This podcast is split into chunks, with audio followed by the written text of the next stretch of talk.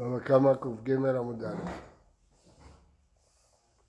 אלא אמר אביי אחי קמא הלוקח שדה בשם חברו אין כופין את המוכר למכור זימנה אחריתה הוא כשקנה את הקרקע אמר שזה שיש גלותא אחר כך הוא אמר לו תכתוב לי שטר אמיתי לי כי אני קניתי בשבילי הוא אומר לא, אבל אני לא יודע, אתה אמרת לי שיש גלות הקונה, כתבתי לי יש גלותא.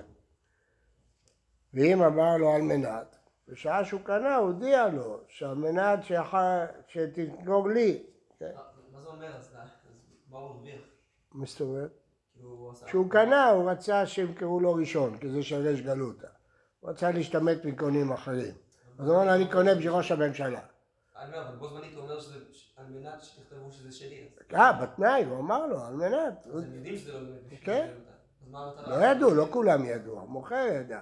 אנשים אחרים חשבו הוא קונה בשביל ראש הממשלה. אז נתנו לו את התור שלהם. למה כופין את המוכר למכור? כי בעצם כולם מבינים שהוא קנה בשבילו. זה רק היה בלוף. אז שיכתוב לו שטר על שמו כמו האמת, מה הבעיה? זה סתם היה אמירה בעלמא. תן לי את השטר שכתבתם מקודם. בטח, ודאי שהוא ייתן לו. מה יוצא מזה? מה זאת אומרת?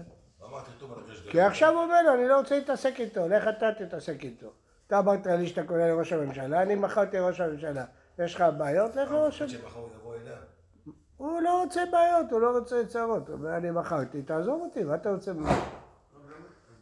אמר מור, הלוקח שדה בשם חברו אין כופין לך וגנרא. פשיטא, מה פתאום אה, שייתן לו שטר אחר?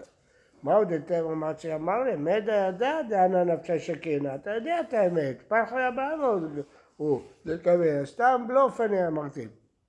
וזו זה בכדי, לא שדינה, בשביל מה שילמתי לך כסף? היית יכול להבין לבד שאני רוצה את זה בשבילי, מה פתאום שאני אשלם כסף בשבילו? אלא הדעת הזה כתב לשתי אחרינה. שעד אמר לי, הנה עבדי לך ביד עוזבת לבשמך, טוב לך שתי אחרינה, מה אתה רוצה ממני? לך אליו ותסדר איתו את העניינים. ואם אמר לו על מנת, אם הוא הודיע לו, כופית, הוא יכול למכור, פשיטה, הוא אמר לו את זה. לא צריך, אמר לו לסדק עמד ידי, חזו, דשתרא אחרינא כבאינא. הוא לא אמר לו על מנת, הוא רק אמר לעדים, שימו לב, אני מבקש ממנו מחר עוד שטר. אחרי שהוא כתב את השטר לריש גלותא? לפני שהוא נתן את השטר למוכר, הוא אמר לעדים תדעו, אני נותן את השטר בשם ריש גלותא, אבל אני מחר אבקש ממנו שטר בשמי. הוא הודיע להם כל התוכנית שלו. אה, אז מה החידוש? מאה עוד מה מצי אמר לי, אמינא שטר המח כאשר קל בשמי כאמר. כמובן מה שאמרת לעדים, שאתה תדרוש שטר אחר מההוא, לא ממני. ההוא שייתן לך. אמר, רק שנייה, רק שנייה. אמר לו, לאחי תחרי, אמרתי להם קמח. למה אמרתי לעדים לפניך? כדי שתבין שממך אני רוצה עוד שטר. אחרת הייתי אומר להם סתם, זה מנהג הוא לקבל. הוא אומר, אני לא, אל תבלבל לי את המוח, מה שאמרת לא, מה זה נוגע אליי? אתה רצית ממני, אני קניתי לך בשביל ראש הממשלה. אתה יש לך בעיות איתו, תלך אליו. אז הוא אומר לו, לא, אני ידעתי לעדים על ידך, כדי שתבין שזה הכל בלוף, שאני רוצה ממך. מה זה מועיל שהוא אומר לפני העדים משהו? מה? מה זה באמת מועיל שהוא אומר לפני העדים משהו? שאתה שמעת שאני לא משקר עכשיו, אני מראש הודעתי לך שזה התוכנית שלי. לא, הוא הודיע רק לעדים. בסדר, והוא שמע, בפניו. אז אתה ידעת שזה התוכנית שלי מראש. לא שאני עכשיו פתאום ממציא איזה המצאות. אבל אם הוא כותב לו שטר אחיתי, מה זה משנה? מה זה, הוא לא רוצה להסתבך, הוא לא צריך לכתוב לו שטר אליו, הוא קנה את השטר בשביל ראש הממשלה, עכשיו הוא ייתן לו שטר אליו, יבוא אליו סגן ראש הממשלה, יהרוג אותו. מה, מה, תעזוב אותי, אתה קנית לראש הממשלה, קח את השדה, תעשה מה שאתה רוצה. כתוב על השטר שנמכר לראש הממשלה, כתוב שהוא נמכר יום קודם. או אפילו שעה קודם, אז הממשלה. נכון, לכן מה פתאום שאני אכתוב לך שטר? מה, אני פראייר? אני אמכור את אותו דבר פעמיים? מה אתה רוצה ממני? הוא צודק, המוכר, מה אתה רוצה ממני? אתה באת אליי, אתה אמרת לי שאתה קונה בשביל ראש גלותא. עכשיו אתה אומר, לא, זה הייתי אני. אני יודע את העלילות שלך, את החשבונות שלך, לך תגמור איתו את העניינים, מה אתה רוצה ממני? מה אתה מכניס אותי בעסק? אתה רצית שאני אקנה בשליחות ריש גלותא, כתבתי לך שטר לריש גלותא. אתה, יש לך איזה קומבינה? לך תסדר את זה איתו, מה אתה רוצה ממנו? כשהקונה אומר לו מראש, הוא לא אומר לו, לא, כשהקונה אומר לו... אז זה פשיטה. שמה? אם הוא אומר לו מראש זה הכל בלוף, מחר אתה תיתן את זה על שמי. בסדר, הוא הסכים, הסכים. לא צריך שיהיה עדים. לא צריך כלום, אם הוא הסכים, הוא הסכים. אבל הוא לא אמר לו. למה שיסכים? מה? למה שהמוכר יסכים? מה הוא אכפת לו? הוא מקבל כסף, מה הוא אכפת? מסבך את עצמו. הוא לא, בסדר. אז אם הוא הסכים, הסכים, לא הסכים, לא הסכים. אז זה טעות שלו אם הסכים. טעות שלו, בשביל לקבל עשרה מיליון, הוא מוכן, מה אכפת לו? יש לו הזדמנות למכור את הבניין, הוא יודע מה יהיה אחר כך. אבל, אבל אם הוא אמר את זה לעדים לפניו, השאלה מה הוא היה צריך להבין, או לא, אומר מה אמרת לעדים, שאתה תסתדר את זה איתו, לא איתי, מה, מה אתה רוצה ממני? רב כהנא, עכשיו זה הלכה בהלכות ריבית. יהב זו זה, הקיטנה, קנה פשתן. לסוף, במשך הזמן, לפני שהוא לקח את הפשתן, איקח קיטנה, קיטנה, פשתן התייקר. זמנה מרבתא דקיטנה. בעל הפשתן מכר את זה למישהו אחר במחיר הגבוה. עטה לקווי דרב, אמר למעביד, מה אני אעשה? איזיל, ישקול זוזה, אני אלך אליו, אגיד לו תן לי את הכותנה, הוא יגיד לו אין, מכרתי. אני אגיד לו תן לי את הכסף שמכרת, את הכותנה שלי. אולי זה ריבית. מה, הוא גזל אותו. נכון. אז מה הוא ייתן לו? כסף. כמה כסף? יותר, זה ריבית. הוא נתן לו אלף שקל, הוא מקבל אלף ארבע מאות. אמר העסקה? זה שלי, מכרת את זה. תן לי את כל מה שמגיע לי, למה זה יהיה ריבית? זה מה שהגמרא אומר. אמר לי, זה מה שהגמרא אומר. אמר לי, אם כזב לאמר קיתא דכהנא. אם אה, הוא ידע שהשקוטן הזה שכבר מכור, והוא הולך, אמר לו, תדע לך, אני מוכר לך פשטן של מישהו אחר, לא שלי. אז הכל בסדר. אז הפשטן כבר שלו, והוא הרוויח, והכל בסדר. מה הבעיה? זה ישקול. והיא לא, לא תשקול. אבל אם הוא לא אמר שזה שייך לכהנא, אז הוא עוד לא גזל אותו. הוא עוד לא, לא, לא רצה בכלל לתת לו את הפשטן, אז זה עוד לא שייך לרב כהנא. אז הוא לא יקנה לו, הוא לא יקנה לו את זה. אז זה ריבית. שואלת הגמרא, כמהן, כבני מערבה דאמרי מי הודיעו לבעל חיטין שקנה חיטים לבעל מעות? כלומר, מה מדובר פה? האם הקונים, בגלל הסברה שאמרנו בעמוד הקודם, הקונים לא יודעים שזה רב כהנא, לא יודעים שום דבר. הם קנו מהמוכר, הם לא קנו מרב כהנא. ויוצא עם כך שרב כהנא כאילו הלווה לו והוא מקבל ריבית. כי לא- הם לא קנו ממנו, מרב כהנא, זה לא שהוא מתווך. אם הוא מתווך, אין בעיה. הוא לא מתווך, כי הוא לא אמר להם, זה הפשטן שלו. הם נתנו לו בתור שהם קונים ממנו. מי קיבל ריבית? המוכר? לא, רב כהנא. הוא הלווה לו כסף בעצם, וקיבל כפול. הוא לא. הכותנה הזאת היא סתם בלוף. לו כסף. אין כותנה ואין כלום, הכל. בלוף. הוא לא נתן לו כסף והוא קיבל כפול. כל הסיפור של הכותנה זה סתם כיסוי. באמת זה סתם כיסוי שזה מה במציאות זה נראה ככה, הוא נתן לו אלף, קיבל אלפיים, אין כותנה, ולא היה כותנה ואין כותנה וזה לא מעניין על כותנה. הוא הלווה לו כסף לעשות ביזנס. כל- הבנקים עושים ככה, הם נותנים לו אלף שקל, אומרים לו לך תקנה סחורה, תמכור, תרוויח, תביא לי אלפיים. זה מה שהוא עשה. אז מה, זה נראה כריבית. אומרת הגמרא, מה אכפת לי? עטו מי העיר רב כהנא ארבע וצק איתמנה? זה לא נכון, זה לא ריבית. קיתנה ממנו הוא דייקה. הוא קנה כותנה. אז הכותנה שייכת לו, אם הכותנה שייכת לו, הוא גזל. מי? זה נותן כל הגזלנים שהיו כשעת הגזלה. אז מה הבעיה? הוא ישלם לו כמו השעה שהוא גזל, זה שמונה מאות. בקיצור, מה שהגמרא עונה, שהפשתן התייקר ברשותו של רב כהנא. הוא ברגע הראשון כבר קנה את זה. עכשיו זה שלו, התייקר, התייקר. אמרי, האטם אמנה ולא היה לו בכלל כותנה. הכל היה בלוף, לא היה כותנה, הוא נתן לו כסף ואין כותנה. ולא משכי רב כהנא לקיתא, הוא בכלל לא קנה את הכותנה, הוא נתן לו כסף שהוא יקנה כותנה. זה נקרא אמנה. אז עכשיו, מה הפירוש? הוא נתן לו כסף, ואמר לו, מתי שאני אבוא אתה תיתן לי כותנה לפי השער של היום. זה בדיוק הלוואה בריבית, הרי המוכר אין לו כסף ואין לו כותנה ואין לו כלום. הוא זקוק לכסף לעשות ביזנס, לעשות סחורה. אז הוא לוקח ממך עכשיו כסף, והוא משלם לך יותר. למה הוא משלם יותר? כי עוד שישה חודשים כשהוא ייתן לך את הסחורה, הסחורה היא מחיר הרבה יותר יקר. אז למה הוא הסכים? כדי שיהיה לו כסף מזומנים עכשיו, אז הוא הסכים לתת לך עוד חודש את הסחורה במחיר יקר. אם הסחורה הייתה קיימת עכשיו, אז קנית, אבל אם לא קיימת, במילים אחרות, אם אתה הולך לחנות, קונה פריג'ידר, מכונית, אין מכונית בנמל, אתה משלם מחיר, גמרנו, ואז ששילמת מחיר, אפילו שיעלה המכוניות, הבטחת את עצמך, זה ריבית, כי אין עכשיו מכוניות, אין, אתה שהלווית לו כסף, אז אסור לקנות מוצר כזה. מה, תכף נראה. הל- הלווית לו כסף ואין מכונית, אז הוא נותן לך, מבטיח לך את המחיר. למה הוא מבטיח לך את המחיר? כי הוא צריך מזומנים. אז הוא קיבל כסף ועשה, ואתה מקבל ריבית. המכונית היא סתם בלוף פה. פה המוכר בחנות, הוא לא מבטיח בעצמו שום דבר, ואם את המחיר של ה- של הקורקינט ירד, הוא צריך להביא לו את פחות כסף. אין ירד, שום. דבר לא יורד. זה הקשר הזאת. גם זה, הוא, זה- הוא נותן לו להרוויח. אומרת הגמרא, רב כהנא רב לטעמד, אמר עושים אמנה בפירות ואין עושים אמנה בדמים. אם כשהתייקרה הסחורה הוא היה מקבל את הסחורה, זה היה בסדר. אבל אם הוא נותן לו כסף, זה נראה כריבית.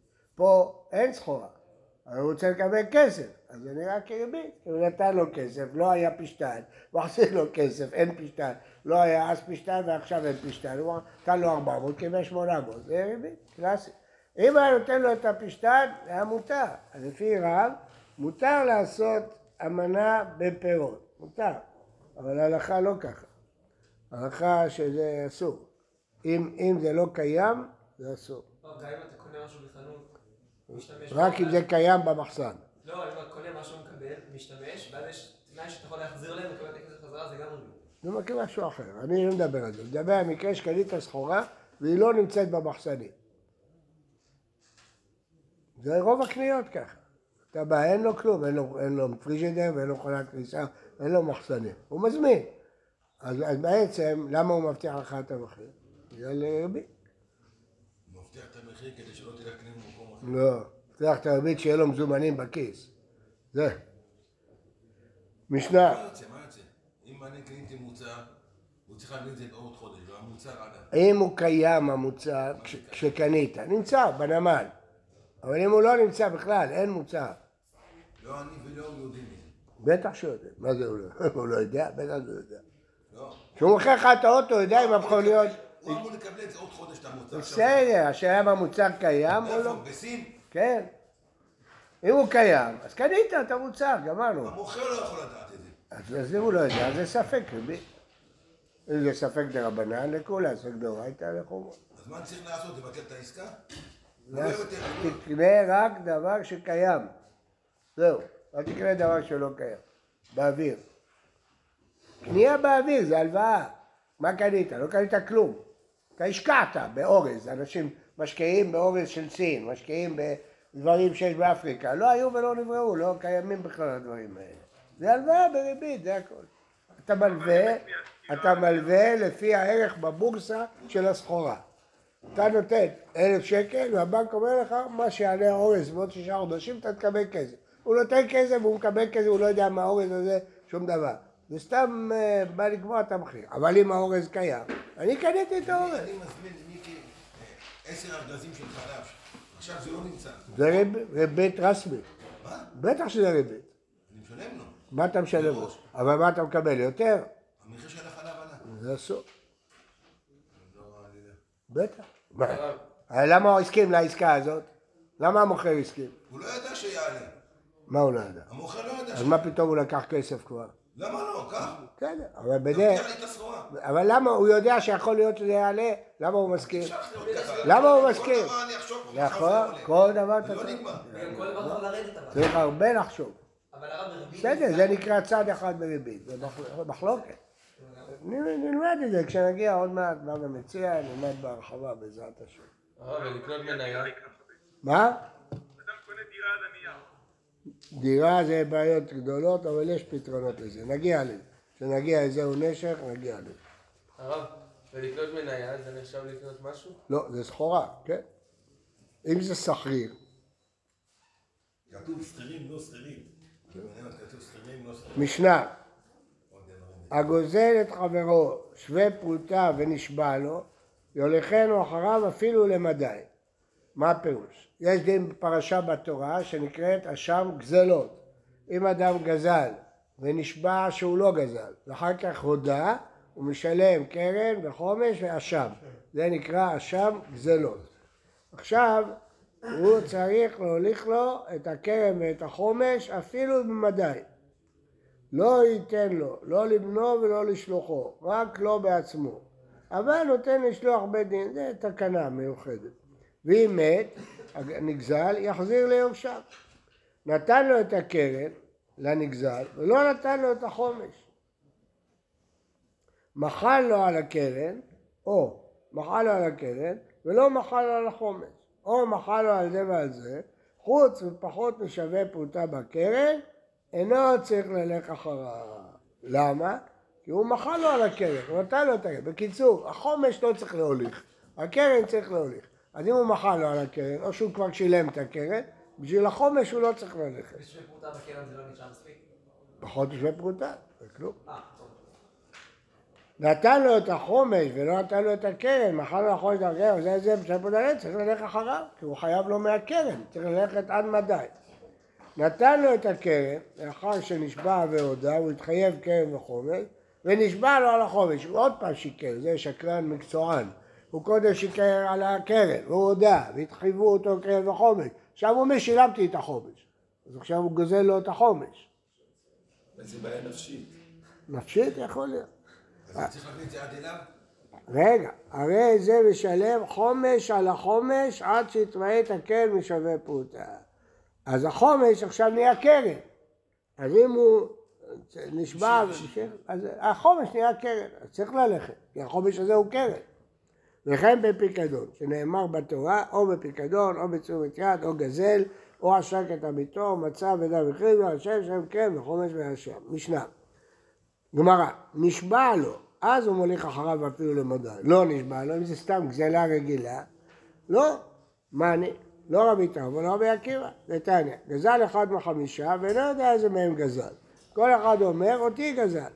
מניח גזלה ביניהם ומסתלק, דברי רבי טרפון, הנה קחו, מי שרוצה שיקח, תריבו ביניכם. רבי עקיבא אומר, לא זו הדרך מוציאה תלמידי עבירה, עד שישלם גזלה לכל אחד ואחד. מה אני? אי רבי טרפון, אבא אגב דאשתבה, אמר מניח גזלה ביניהם ומסתלק, לא ללכת אפילו למדי, מספיק לשים ביניהם וללכת. רואים שהוא לא צריך להוביל את זה עד הנגזל. אי רבי עקיבא, אבא גם דלא אשתבה אמר עד שישלם גזלה לכל אחד ואחד. לא עולם רבי עקיבא היא, כי אמר רבי עקיבא עד שירד אשתבה, בדבר שהוא נשבע. מה הייתה? אמר קרא, לאשר הוא לא יתננו ביום אשמתו. כשהוא נשבע, כתוב בתורה שייתן לאשר הוא לא, צריך לרדוף אחריו, ואם הוא לא יודע, ייתן לכולם. רבי טרפון, אבא גם דאשתבה, מזניח ביניהם ויעבוד רבנן תקעתא, שהוא לא ישלם פי חמש. כל אחד אה, יגיד זה שלי, הוא צריך לתת לכל אחד? יתיישב ביניהם, נתניה. רבי אליעזר ורבי צדוק אומר תקנה גדולה התקין, שאם הייתה הוצאה יתרה על הקרן, הוא צריך לנסוע עד אוסטרליה בשביל להחזיר לו עשרה שקלים שהוא גזל ממנו. אז מה, יעלה לו כרטיס טיסה לאוסטרליה, כמה, חמשת אלפים דולר בשביל מאה שקל? לא הגיוני. אז מה תקנו? שייתן לשליח בית דין. שלם קרן בית דין, וישור ויתכפר לו. אז גם פה זה תקנה שמניח גזלה ביניהם, הוא יסתלק כדי שלא ישלם פי חמש. רבי עקיבא. כי עבוד רבנן תקעת, אחד ידע למען גזל. רק הוא לא רוצה לנסוע עד שם. אז עשו תקנה. סוף סוף הוא החזיר את הכסף לאדונו. אבל גזל אחד וחמישה. זה לא ידע למען גזל. זה לא ידע ממונה למען. לא עבודו, אבל תקעת. מתאים רב הונא ורבי יהודה. אמר משורר הזר, לא נחלקו את הרוב וקרא הקראת חמישה ואינו יודע ויקרא מניע דבר ומסתייג. זה רבי עקיבא מודה. על מה נחלקו? שגזל אחד מחמישה בני אדם ואינו יודע בדרזה, רק בגזלה, בקנייה לא נחלקו. למה? כי פה יש קנס, אתה רשע, אז כנסו אותך. טפל אין לו תקנה עד שישתלם גזלה לכל אחד ואחד. ואיסא דעתך שהוא נשבע על השקר, מה לי לקח ומה לי גזל. ברגע שהוא נשבע זה הפך להיות גזלה. אז זה אותו דבר. אז מה ההבדל? ועוד מטיב רבא, מעשה וחסיד אחד שלקח בשתי בני אדם וידע מאיזה הם לקח, בא אליו תפרא, מה אנחנו לאחר מנהל בא אליו רבי עקיבא, אמר לו אין לך תקנה של כל אחד ואחד. ואיזה גר דמשתבה, חסיד מיקרא משתבה בשיקרא, וכי טבע דמשתבה והדר חזר בתשובה והיה בחסיד, והיה כל אחד אומר עושה בחסיד אחד, או רבי יהודה בן בבא רבי רבי אלי, רבי יהודה בן בבא והיה חסידים מעיקרא. אלה חוזרים בנו מכל העמוד הזה. לעולם רבי טרפון, המשנה שלנו זה רבי טרפון. לפי רבי עקיבא הוא צריך לשלם לכל אחד אחד גם אם הוא לא נשבע. אבל לפי רבי טרפון, איפה שהוא נשבע, מודה רבי טרפון, איך אני נשבע שצריך לשלם לכל אחד ואחד. כלומר, מתי אמר רבי טרפון מניח ביניהם כשלא נשבע? כשנשבע, כמו שהוא צריך להוליך אפילו למדי, צריך לשלם לכל אחד ואחד. למה? ואמר, מה הייתה? אמר, קרא לאשר הוא לא יתננו ביום אשמתו. ורבי עקיבא, אבא גם דלא ישתבה, כניס, הוא גזלן, כונס אותו. רבי טרפון, מר דאחא דמשתבה, לא סגיה דלא הודה. מה היה ונשבע? אפילו בלא שבועה נמי. הרי כל הדין קרן וחומש וישב זה בהודה ונשבע. אז גם אם הוא לא נשבע, הוא כבר הודה. נתניה מודה טוב אומר להשתלם גזלתי אחד מכם וידע וכאן זה מן העליון. יש שכבר הודה מפי עצמו, אם הם לא תבעו אותו. אלא הוא בא והודה ובא לצאת ידי שמיים. אז הוא רוצה לצאת ידי שמיים, שישלם לכל אחד ואחד. אלא אמר רבא, שאני מתניתי, כיוון דידע למגזלה, ועוד אלה, כיוון דאפשר לדור עם ממונה, למרי אבא לכיוון דאמר, יהיו בידך, כך נשבע. אבא גם דקאמר יהיה בידך, כיוון דמה היא כפרה, לא סגיה דמה תרד. לא השתבע, אבא גבי פיקדון, נתי משלפים. בקיצור, הגמרא אומר שהמקרה של המשנה לא דומה למקרה של מחלוקת יום טפו ורבי עקיבא. למה? במקרה של המשנה הוא יודע למי הוא גזל. זה לא שהוא לא יודע למי הוא גזל. יום טפו ורבי עקיבא הוא לא יודע למי הוא גזל. פה הוא יודע למי הוא גזל, והוא הודה לו. אז עכשיו הוא יכל להחזיר את הכסף, כאילו שהוא אמר לו תחזיר את הכסף. אם הוא נשבע, אז צריך כפרה, כפרה היא שהוא ילך אליו. אם הוא לא נשבע, הוא לא צריך כפרה, אז לא חייב ללכת אליו. טוב. בוקר טוב. אז אם הוא נשבע לך